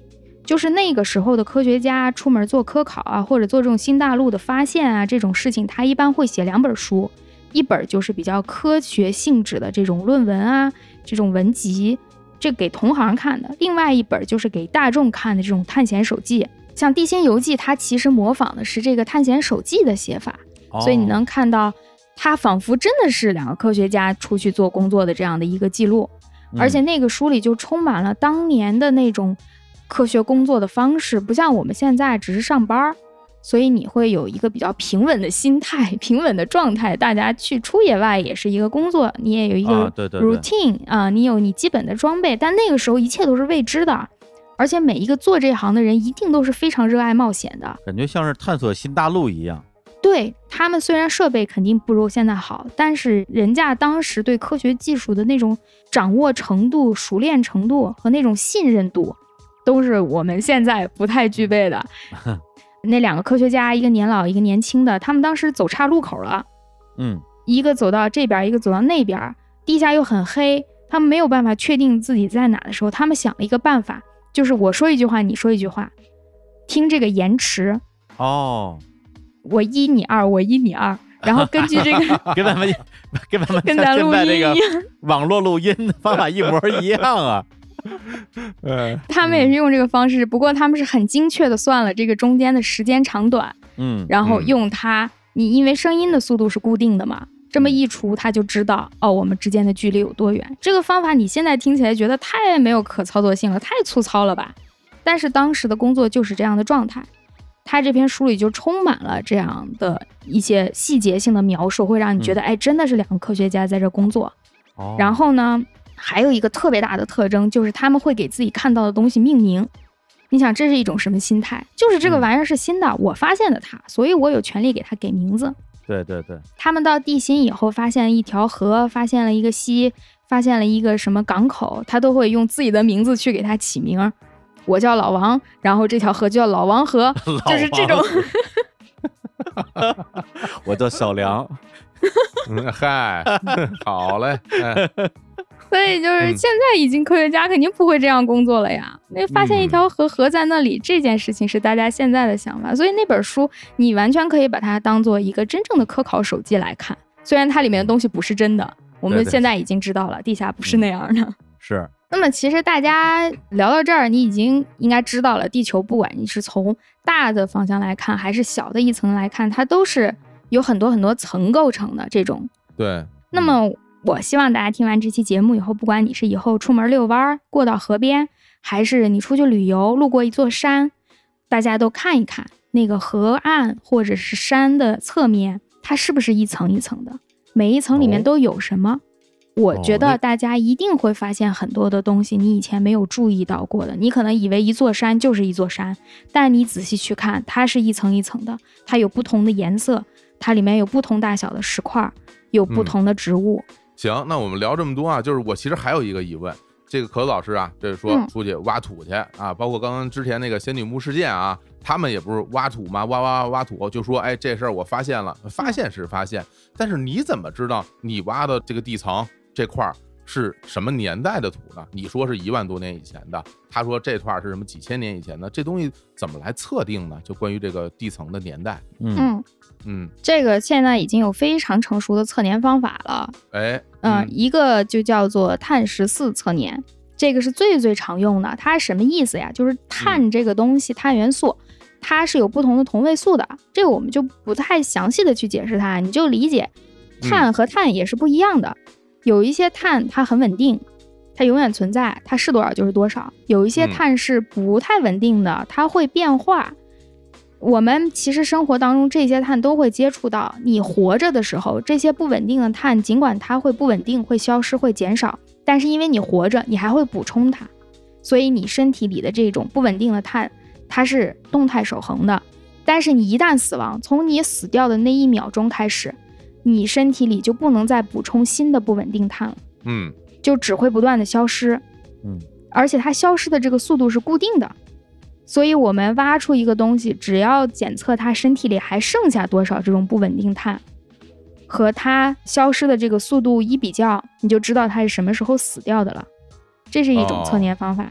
哎，这个我之前在那种考古类的那种嗯书籍、或者一些一些论文哈、我里边我嗯看到过这个词儿，叫什么碳十四、碳十四测年，同位素什么的。对对，然后之前最早接触是什么？就是那些古代干尸，嗯，然后他去分析这具尸体是什么年代的，然后他从有的会有那种衣服片儿什么的，嗯好像植物里边也有也有也有，只要是生物它都会有。对，然后他就去检测，说这个什么衰减，就是嗯。到现在是多少年啊，就推测好像还是比较准确的哈，比较准确确，嗯，啊，因为大家以前做考古的时候，你要看一个瓷片呀、一件衣服呀是什么年代的，在没有这个技术的时候，你只能说我去看它的花纹儿，我去看它的质量，我来猜，嗯，它可能是什么年代。但是有了碳十四，只要丢进去一测就知道，那是非常准的，而且是不会作假的，不会有任就是万一万一有嗯之前那些什么花纹什么假的，那就王刚老师一锤子砸碎，什么这都是都是这不会有假假的。青花瓷大彩电是吧？对对，都是假东西。那那现在还有什么其他新的科技手段了没有？因为我觉得这个技术已经是非常多年的技术了啊。啊对我印象中，嗯它很成熟，应用范围很广，只要是活过的东西都能用，但是嗯它不是太太准，它也会嗯受到很多影响，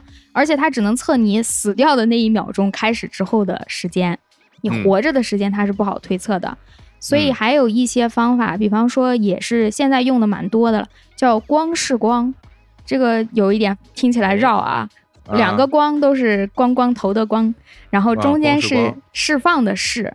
它主要用在哪儿？是有一些矿物质、石英、长石这些东西，它埋在地下的时候呢，它是可以吸收埋它的这些周围的这些光，或者是嗯热这些辐射能量的。那它埋的越久，肯定积累的越多了。那当我把它挖出来的那一瞬间，我来测量它一共积累了多少，我就知道它埋了多少年，就是这样的一个原理。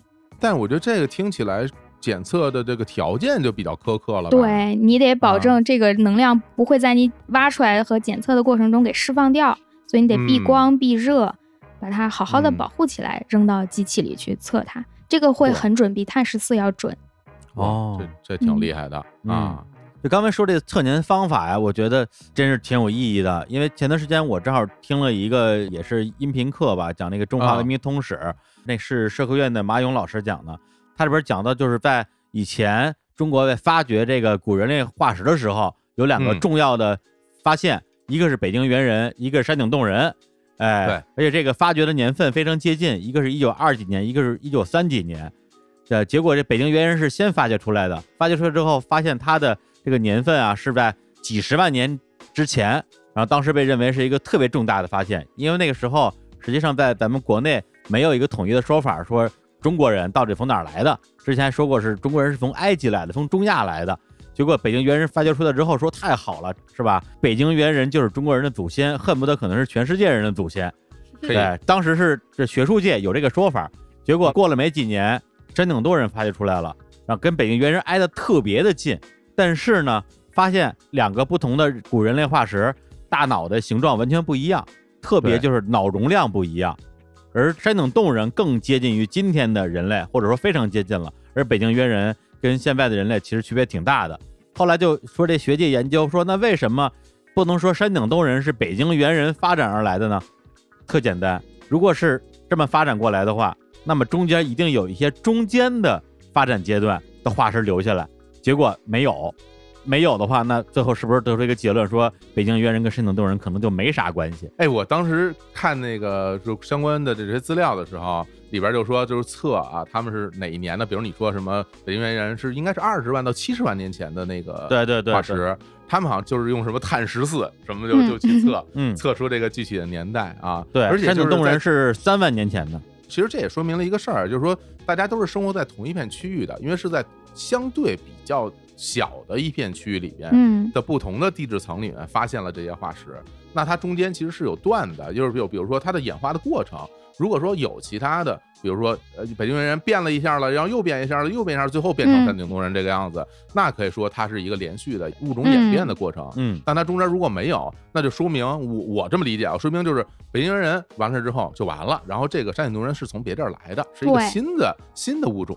其实我觉得从这个角度也是能够理解说，就是壳子老师做这个啊，嗯这个地质断层研究，它这个应用的价值啊，在这方面有有所体现。对，那北京人嗯没准就是那新仙女木的时候给冻死了，我跟你说 那是一万多年以前啊啊啊啊！对啊，那冻死了一个山顶洞人 我跟你说，指不定这个仙女木事件发生过多少回呢？啊，还真是啊，这是吧？嗯旧仙女木事件、新仙女木事件、新新新仙女木事件、特新的仙女木事件，是吧？杆儿人新杆儿新的的仙女木事我对啊件，，杆儿新杆儿新刚从 ATM 里取出来的仙女木，就是人家都是这冷现在眼脑子里旁观就是仙女木头上三个问号。对仙女木说，我说跟这儿编排我，你们这帮小孩儿，哎，所以就是，其实做地质研究没有大家想的那么没有用啊。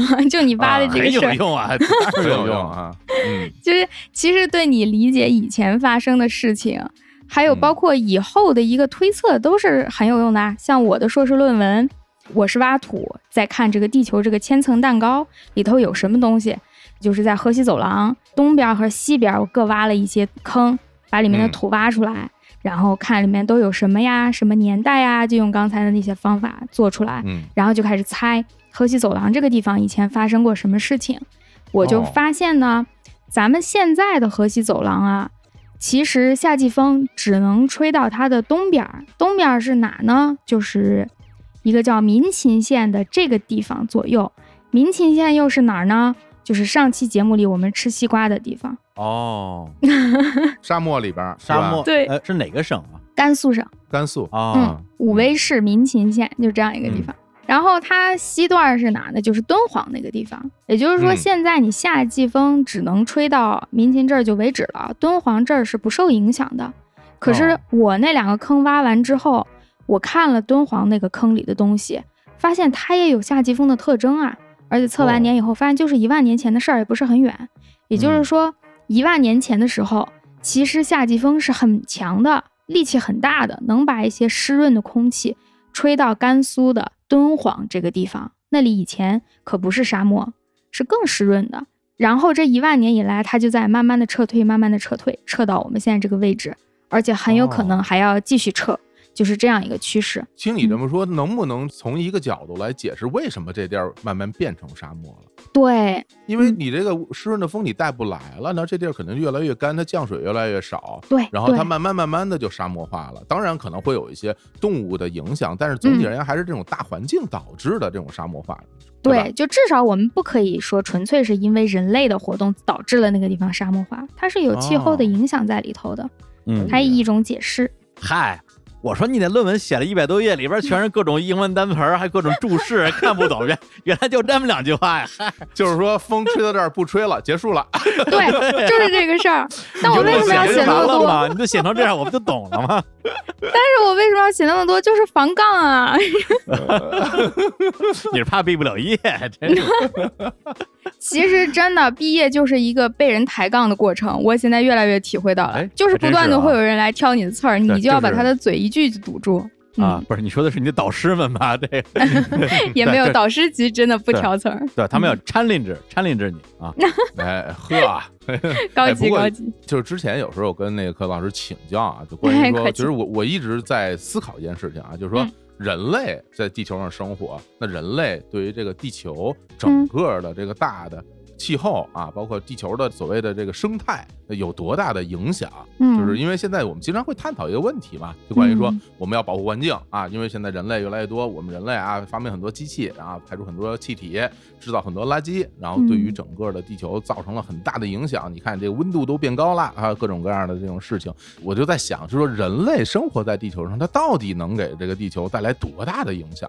对吧？嗯那何老师，你说，比如说，如果大家现在要问你啊，就是说我们人类对于这个地球的影响，那到底能有多大？那你会怎么来给大家来来说这个事儿呢？呃，我的观点是这样的，这个影响没有咱们有时候宣传的那么大，不是说气候变暖啊、荒漠化呀，全都是咱人类一手造成的，没那么严重。嗯它有一个自然环境变化的过程在里头参与，但是现在的实际情况就是气候在恶化，环境在恶化。而且你人类在当中是有一些作用在的，那你还想不想活呢？如果你还想好好活，你是不是应该做一些改变出来，把你至少嗯错误的地方改掉？然后自然的部分，咱们想办法的去让它改善，就是这样的道理。我觉得就至少你作为人类，作为一个人是吧，地球之王，你把嗯影响你生活质量的恶化的问题解决一下。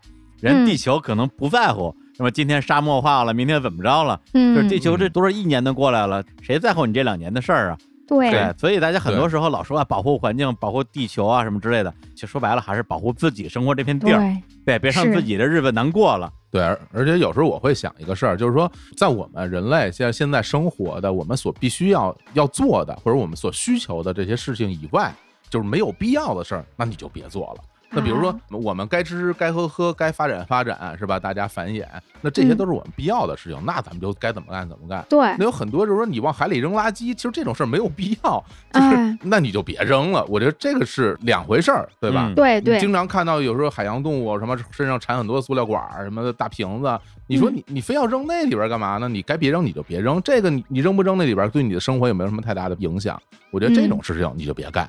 但是你要说为了保护地球牺牲我们人类，这我不同意，这凭什么呀？是吧？对吧？是是，我保护地，这首先咱们就不说保护保不了的问题，就是还是要保证自己的这个生活，是吧？我们的生存能够好好的生存下去。除此以外，做点力所能及的，别别干对那些缺德事儿。我觉得这个就就挺好了。对啊，啊，嗯，之前不是有那个什么科幻小说嘛，说制造出了一个巨强大的人工智能，然后给他布置任务，任务就是保护地球，然后把人类消灭了，是得消灭人类。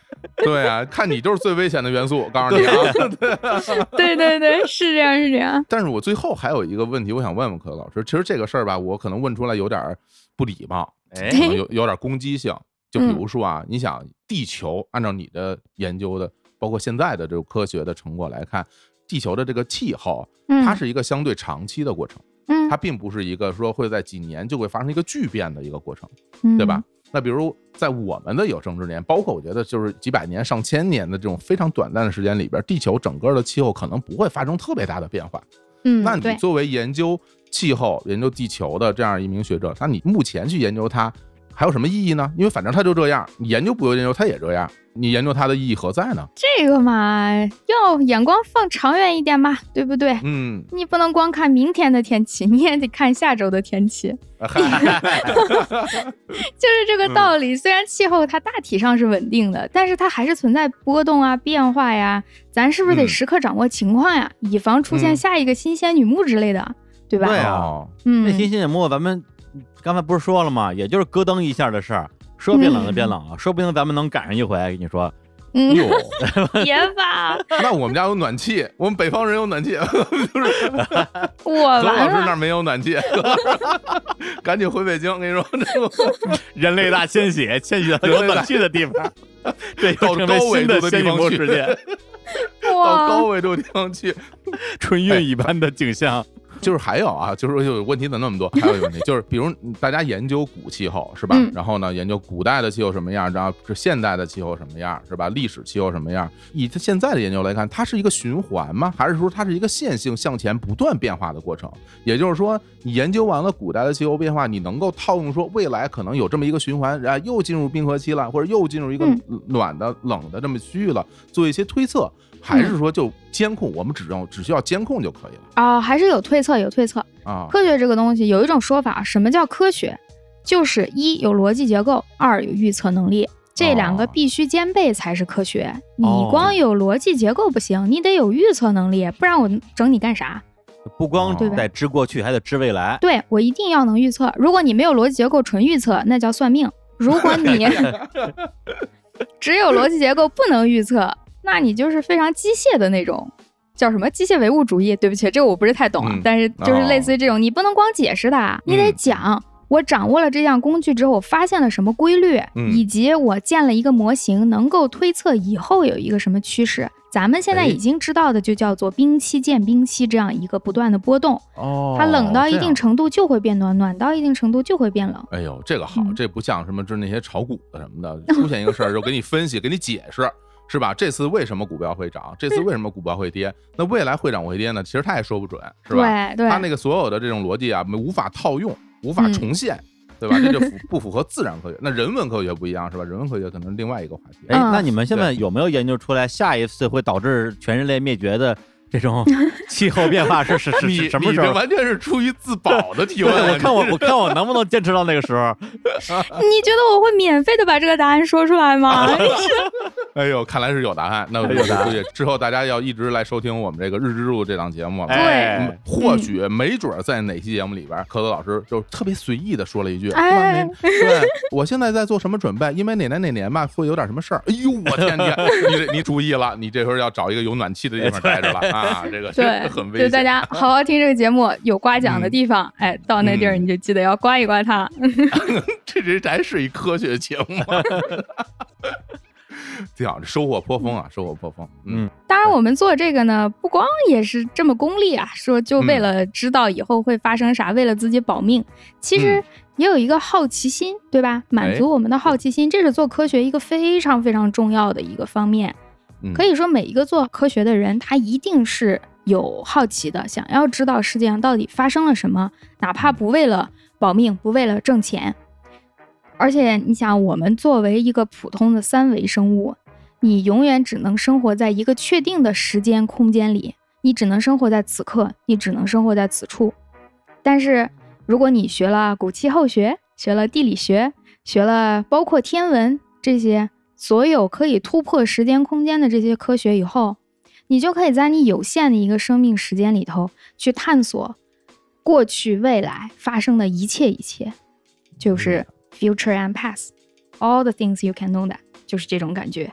所以就是《地心游记》，他那个书有一句写的特别好，这个话我真是记了很长时间。就是他那个年轻的科学家，他当时到了地心以后，不是看到周围有很多以前的那些动物植物吗？像李叔说的三叶虫啊什么之类的，嗯他当时就说：“我此时此刻就生活在远古。哇，这个是什么呀？李叔，这叫科学家的浪漫，哎，真是真的真的真的听得我就是非常浪漫，有点啊感动，有点感动。嗯，对，因为有时候你看到一些科学家，他给别人写的那些话，都是用一些科学的语言来讲。但是如果你嗯身临其境去思考一下，其实很多都是非常大的，就是是一个宇宙观。你在一个宇宙里面，然后你人类沧海一粟，然后时间前前后后那么多年，然后你就感觉到哇，虽然我很渺小，但是我在这里面也是存在着。周围的这些在瞬息万变，一不停在变化，就那种浪漫是一种非常大的浪漫，就感觉特别好。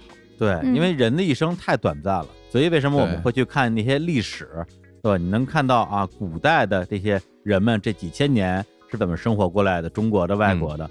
你往一个更大的一个时间范围来看的话，那就是他们研究的一些科学嘛，人类的历史了。如果你能看到这个东西的话，那确实是挺浪漫的。嗯，真是啊，这真的很浪漫。不过我这更期待这个那些付费的内容哈，就是不是免费节目刚上线就开始惦记收付费了，彩蛋内容不是可以彩蛋内容哈，可以稍微矜持一下？